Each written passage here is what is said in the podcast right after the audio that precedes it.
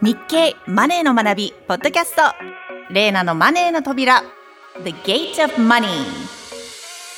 皆さんこんにちは、タレントのレイナです。この番組は誰もが知っておきたいお金回りのニュースや知識について、マネー初心者の私が日経のマネーの達人にじっくり解説してもらうというものです。今回解説してくれるのは日経ベリタス編集長の塚本夏美さんです。塚本さん、よろしくお願いします。お願いします。今年こそスキーに温泉にって思ってたんですけれども、はい、オミクロン感染の急拡大でちょっと断念しまして、まあ皆さんもそうかもしれませんが、巣ごもり継続中であります。で、受験シーズンですよね、はい、受験生のいるご家庭はもう本番だけに用心第一で、もう厳重警戒モードのところも多いかと思います。この感じだと春まで辛抱ですかね。皆さん2月のご予定どんな感じですか？私も何もないですね。もうやはり英語だとホームボディっていうんですけど、家にいるのが好きな人っていうのホームボディっていうんですけど、もうすっかりホームボディになってしまいました。あんま本当に外出ないです。もともとでも旅好きだっておっしゃってましたね。そうなんですよね。だから本当は楽しみではあるんですけど、まあ、塚本さんが言うようにちょっと春までですかね。まだまだ、もしかしたら夏までかな。そうですね、まあ、世の中どんどん先が見えない感じになっちゃってますけれども、こうなるとちょっとお財布の紐も締まりがちになっちゃいますよね。はい、最近はコロナで一段とその傾向強まってるかもしれないです。そうですね、旅行には行けないですしね、飲み会も自粛、手元にあるお金は先行きが不透明なので、貯金という方が増えているようですね。はい、そうなんですね。家計調査というのがあるんですが、それでも消費が冷えてるなっていう数字が出てるんですね。消費支出は全然増えてないですが、平均貯蓄率はコロナ以降ぐんぐん高まってるんですね。2020年は 35%、21年の貯蓄率は 34% だったんです。コロナ前はようやく3割って言ったところだったんですが、まあ、日本人もともと貯金好きですけど、どんどん貯金好きになってますね。いや、あとやっぱりお給料が増えないとなかなか使う気にはならないですもんね。そうなんです。そのお給料なんですけれども、実は日本は 1,2 月はお給料をめぐる交渉の真っ最中なんですね。春季労使交渉、いわゆる春闘というやつなんですけども、皆さん聞いたことありますかね？いや、ないです。日本にちょっと特有の制度なんですけれども、まあ、労働者側がなんとか賃金を上げてほしいと要求して経営者側と交渉する。で、まあ、労働者経営者よりもちょっと立場が強くないということで団結して、まあ、交渉するということなんですね。前回この番組でも取り上げましたけれども、最近は世界的なインフレが広がっているので、食品や日用品の価格がどんどん上昇しています。ニッセイ基礎研究所の斉藤太郎経済調査部長によると、消費者物価指数が 1% 上がると家計の負担は年2万8,000円も増えちゃうっていうんですよね。もう去年の12月には前年同月比で 0.8% 上がりかけてるということなんですよね。結構大変なことになってますね。しかも値上げは今後も続くわけですもんね。はい、こんな状況の中で賃上げがなければ、まあ、お給料実質目減りになっちゃうと思うんですよね。はい、だから今は個人にも企業にもものすごく大切な使命なんです。また賃上げで働き手に適切に報いているのかっていうことも、最近は企業の競争力に関わってくるっていう見方もあるんですよね。そこで今日は賃上げについて学んでみたいと思います。はい、春闘はアメリカにはない制度なんですが、でも仕事で頑張って成果を上げたらきちんと報いてほしいもんですよね。日本の賃上げ事情どうなっているのでしょうか？さてレイナさん、日本はこれまで海外に比べてあまり物価が上がらない国でした。一方、賃金はどうだと思いますか？ちょっとここでクイズをさせてください。はい、はい。次の2つの国々のうち、どちらの平均賃金が高いかを、答えてください。2020年時点ですね。はい、ではいきます。第1問、アメリカとイギリス。アメリカとイギリス、はい、賃金ですよね。うん、アメリカは実力主義なんで、まあ、アメリカの方ですかね。ピンポンピンポン。はい。次、もうちょっと難しいです。はい、第2問、フランスとデンマーク。フランスとデンマーク、デンマークはでもいろいろな分野でこう先進国のイメージがあるのでデンマークですかね。ペポペポ、すごい。はい、では、ここが肝ですが、第3問。はい。韓国と日本。韓国と日本、これニュースになりましたよね。結構話題になったので覚えてます。韓国なんですよね。意外とすごい。はい。まとめてちょっと解説しますね。114円換算でちょっと円ベースで、もともとの OECD の資料はドルベースなんですけども、はい、引き直してみると、アメリカが791万円、イギリス537万円で、ちょっと飛ばしまして、デンマークよっとフランスはデンマークの方が高くて、日本は2020年439万円、韓国は478万円で日本の負けっていうことなんですね。で、円換算すると日本とアメリカの差っていうのは350万平均賃金で超えてまして、日韓の差は39万円で、日本の後ろにはスペインとイタリアが今迫っていて、それぞれ7万円と9万円と、なんかもうすぐ抜かれちゃいそうなわずかな差になっちゃってるんですよね。ちょっとね、意外な結果ですよね。さらにね、平均賃金をこの上昇率で見るとちょっと、がっかりします、はい、同じ統計で1990年以降の30年を比べると、アメリカは 47.7% 上がっていて、イギリスは 44.3% なんですね。だけど日本はどうかというと 4.4% にとどまってるんです。アメリカが 47.7% で、日本が 4.4%、うんうん、日本は時が止まったかのようにもう全然上がってないですね。はい、ちょっと前まで、一昨年までは物価もやっぱり全く上がる気配を見せなかったので、賃金がほとんど変わらなくてもこう実感なく、なんとかなったといえばなんとかなったのかもしれません、はい、ところが今はアメリカの消費者物価 7%、8% というふうに前年同月比で上がっています。で、これがこう全世界に波及していて、全体にじわりと上昇する気配を見せていますので、お給料上がらないとちょっと辛い状況になってきてしまいましたね。賃金が上がらないっていうのは、国の経済、GDP という言い方をしますけれども、成長してないからっていう声も聞こえてきそうなんですけれども、ここまで賃金が上がらない構造が続くと、やっぱり働き手のやる気に関わってきちゃうと思うんですよね。企業が業績を上げるには、いい人材が一生懸命働くことが競争力の源泉のはずですよね。でも低賃金の企業からはいい人材が逃げてしまいそうですが。はい、そうなんです、人材はまさに企業の競争力の源泉なんですね。大切にしなかったら付加価値を生んでもらえないと思います。で、これ実は、経営者の方はよく分かってると思うんですよね、はい、事実競争が厳しい分野の会社はすでに動き出してるんですよ。さっき申し上げた平均の賃金では見えない世界をちょっとご紹介したいと思います。確かにお給料は人それぞれですし、ポジションや働きぶりによって全然違いますもんね。日本の主要上場企業500社をベースに日経ヴェリタスがちょっと調べてみたんですね、はい、給与を引き上げている会社っていうのは実はたくさんあったんです。中でも直近3年間の上昇率が高かった上位30社を見ると、ちょっとしたパターンが見えてくるんですよね。一つは世界中から注文が舞い込んでいるとっても忙しい会社、例えば半導体製造装置、IT、デジタルトランスフォーメーションなんかを手掛けている会社なんかもそうなんですよね。なるほど、注文が増えて忙しい、だから人手が足りなくなって、そこで高い報酬で人材を集めるというサイクルですね。はい、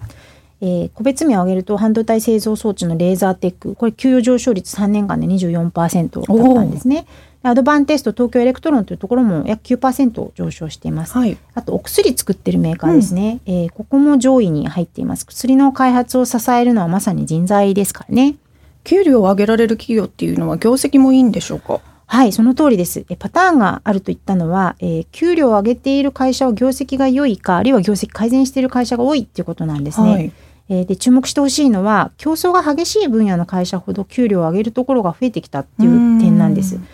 業績が上がったから給料を上げるというよりは、もっと成長するため、他社に負けないために給料を上げようとする会社が増えているってことなんですね。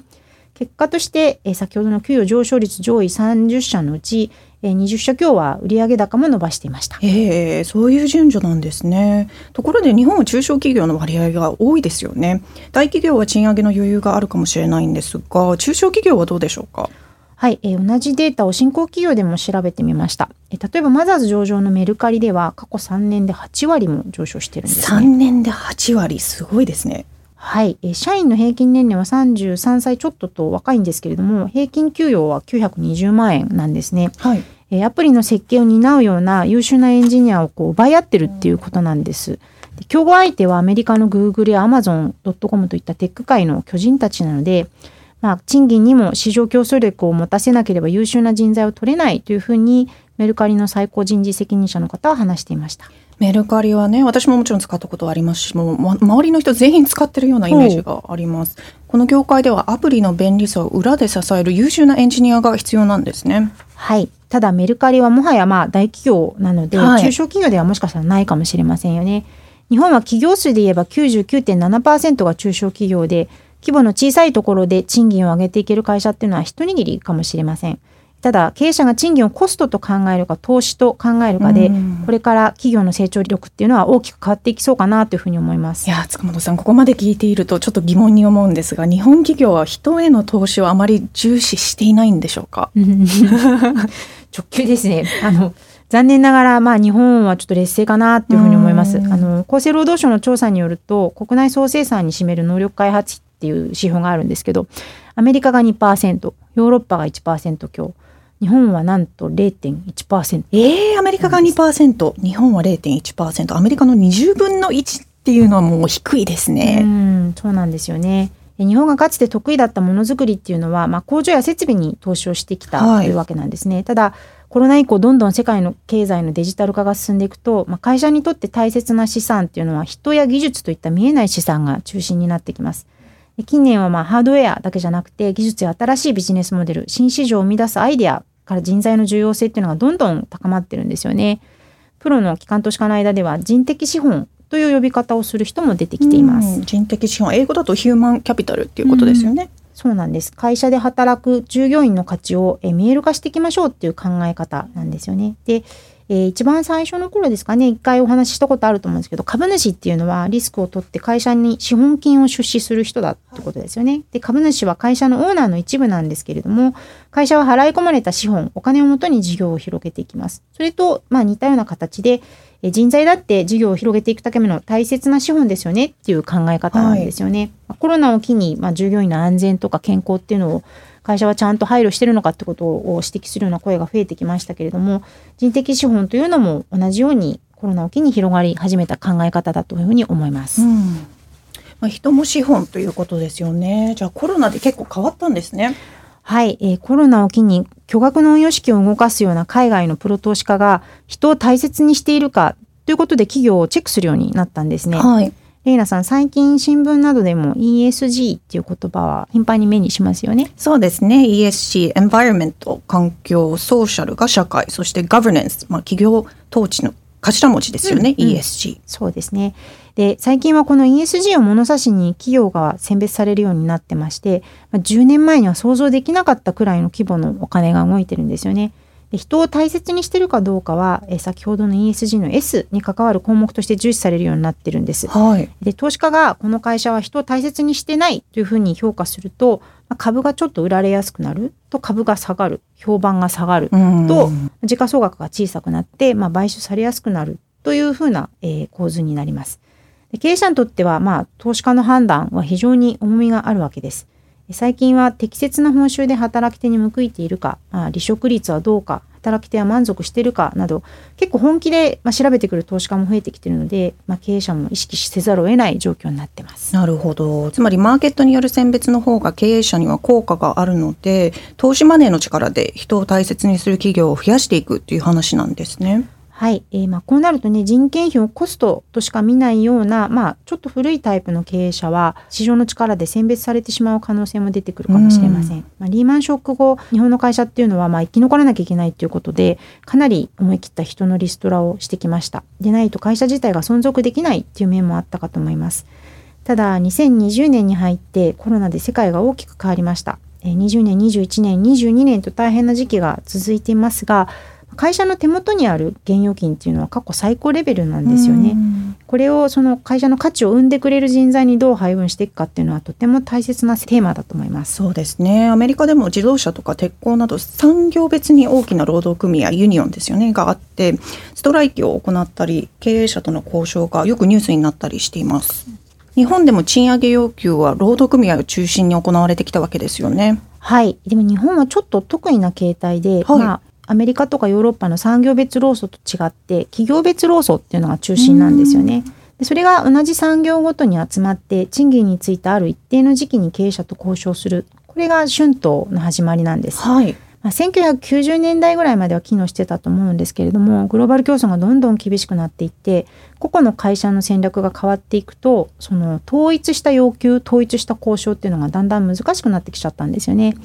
例えば電気の大きな会社でいうと、日立グループ、東芝グループ、例えばパナソニック、それぞれみんな方向性がかなり変わってきてます。一律に賃上げ何パーセントっていうふうに打ち出そうとしても、各社の給与体系、評価基準、働き方、人材も本当に様々なんですよね、はい、海外の人材が多い会社もあれば国内の人材が結構多いっていう会社もあります。電気労連の加盟社って230社50万人を超えてるんですけれども、一つの方針で束ねきれない難しさがあります。色合いはそれぞれの産業で異なるんですけれども、自動車も鉄鋼各社が加盟する基幹労連なんかも同じ問題を抱えているのかなっていうふうに思います。なるほど。組合活動も昔より難しくなってきているわけですね。そもそも労働組合に入っていない人も多くいますよね。そうなんです。日本でもどんどん労組の加入者が減ってるんですよね。これ組織率っていう言い方をするんですけれども、すでに 16% まで低下しています。ちょっと大丈夫なのかなっていうようなレベルかもしれないですね。働き手個人からすると会社に自分の報酬を上げてもらう手段をどう確保するのかっていう問題もあります。働きかけるような制度もきちんと固まっているわけではないし、日本人は心情的にも個人で会社と賃金の交渉するっていうのはちょっと苦手ですよね。そうですよね、うん、賃金一つとってもいろんな問題が絡んでいるんですね。はい、先日学習院大学の伊藤元重先生とお会いする機会があったんですけれども、はい、賃金には日本の構造問題が凝縮しているっていうふうにお話になってたんですよね。だから賃金だけ取り出してどうにかしようとしても、はっきりとした効果は上がりにくくて成長率が低いっていう話から、物価の問題も含めてセットで考えていかなければならないっていうふうに指摘されておられました、うん塚本個人としては物価だけ上がって賃金が上がらない状況はもう何としても避けてほしいんですけれども人への投資が増えて賃金が上がっていけば、ちょっと冷え込んでしまった消費も盛り返すはずなんですよね。岸田政権が掲げる新しい資本主義っていうのに懐疑的な市場関係者は多いんですけれども、人への投資が大切っていう点ではみんな一致していると思います。デフレの時代にはなかったこの問題、なんとかいい方向に向かってほしいですね。お給料が上がって暮らしも豊かになるハッピーな展開を望みたいと思います。続いてのコーナーはレイナの American Money Life。 このコーナーでは私のアメリカ在住経験をもとに日米のカルチャーとライフスタイルの違いを毎回一つ取り上げていきます。今回のテーマは日米アルコール事情です。じゃんじゃんじゃんじゃんじゃんじゃんお酒だ塚本さんお酒好きですか？はい、好きなんですけど、はい最近ちょっと年のせいかめっきり弱くなってしまって、缶ビール1本で幸せになれます。おー、なんかちょっとわかります。私も若い頃は結構飲んでたんですけど、コロナでやっぱり家で過ごす時間も増えてあんまり飲まなくなりましたね。あ、そうですか、はい、お酒の好きな種類はどんな？私ウイスキーですね。ウイスキー、ハイボール、あとはワインとかですかね。うちで作ったりします？はい、自分で作ったりします、塚本さんは？私はもうビール党ですね。おー、なんかぽいですね。体重計が気になるんですけどビアサーバーをね契約書としたんですけど、サブスクリプションってやつですね、なんですけどちょっと4リットルとか飲めないなと思って。いやいけるんじゃないんですかでも7000円とかですよ月額。あ、そうなんですね。ちょっとそれもあってケチなんでやめてしまったんですけど、それくらいビールがお好きなんですね、でもアメリカはそのビールも含めてバーボンもあるしカリフォルニアワインもあるし、ものすごく飲みたいと思えばいくらでもいろんな種類のお酒が飲めますよね。はい、いろいろありますね。本当にバーの数もすごいですからね、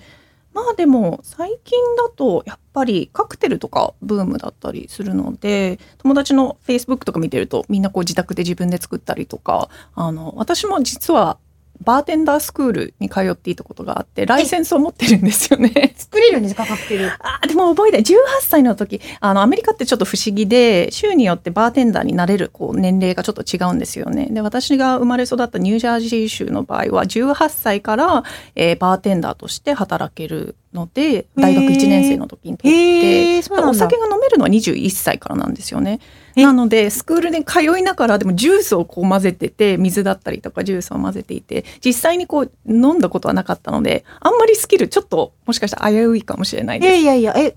ンダーになれるのは18歳なのに飲むのは21歳からなんですか？そうなんですよ、不思議なんですよね。これ州によるんですけど。自分で作ったお酒飲めないの？飲めないです。面白いですねじゃ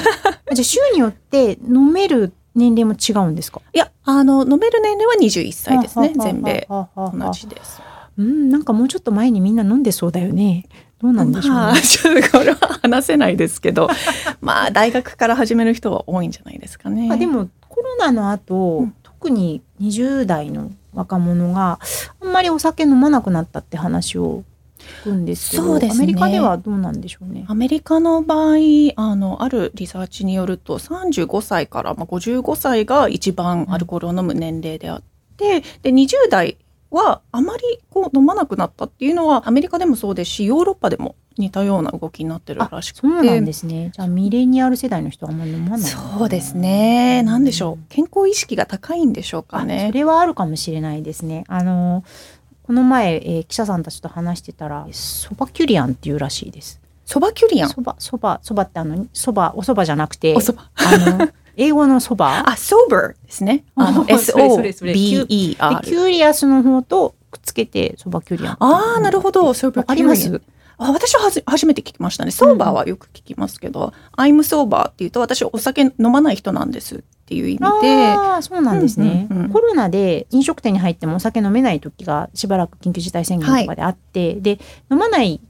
日が長くなっちゃって、でもいいやって思うようになったっていう、20代のお話なんかをよく聞くとですね、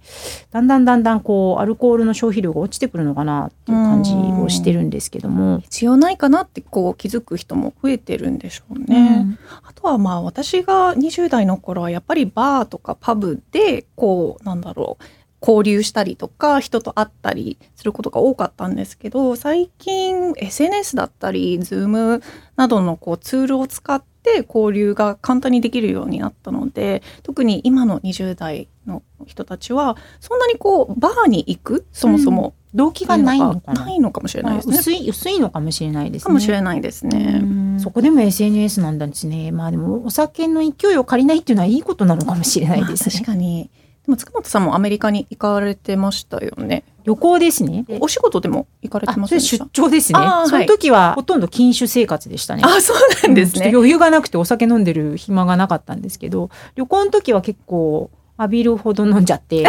ホテルで沈没してるみたいなこともよくありました。大丈夫ですか？アメリカのバーとかは行かれました？ホテルのバーぐらいですね。だから本場のバーの雰囲気はわからないです、うんうん。どんな感じなんですか？バーによるんですけど、うるさいですね。うるさいのと、基本みんな立ってるので、知らない人と交流したりとか、ちょっと私にもドリンクおごってよって勢いで話しかけたりとか、そういう交流の場っていうイメージは私はよくありますね。密密ですね。今はちょっと難しいですよね。その出会いをきっかけにいろいろなものが育まれたり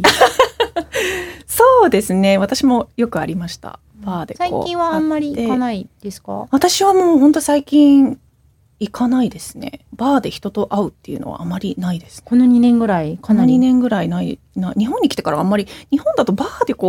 知らない人に話しかけるってありですか？いや、どこかの界隈ではありなんでしょうけど最近あんま見ないですね。そうですよね。あんまり遅くまでもうコロナになっちゃってから飲めないですからね、っていうのもあるかもしれないです。だから SNS に行っちゃうのかなっていうのはなんかわからないでもないですよね。確かにそうですね。塚本さん、今度じゃあ飲みに行きましょう。はい、アメリカ風な方でお願いします、はい、バーに行きましょう。はい、ぜひ。日経電子版のマネーの学びでは、これから資産を増やしたいという20代から40代の皆さんに向けた記事を多数用意しています。最後に私たちが作っている紙面の特集もご紹介します。2月19日付、日本経済新聞朝刊マネーの学び面のトップストーリーは、相続トラブルの傾向と対策。日経ベリタス20日号のカバーストーリーは、地方で見つけるお宝銘柄。日経マネー3月号の特集は、持ちっぱなしで資産が増える高配当株と優待株です。紙媒体も合わせてよろしくお願いします。塚本さん、今日はありがとうございました。ありがとうございました。では、玲奈のマネーの扉、次回もお楽しみに。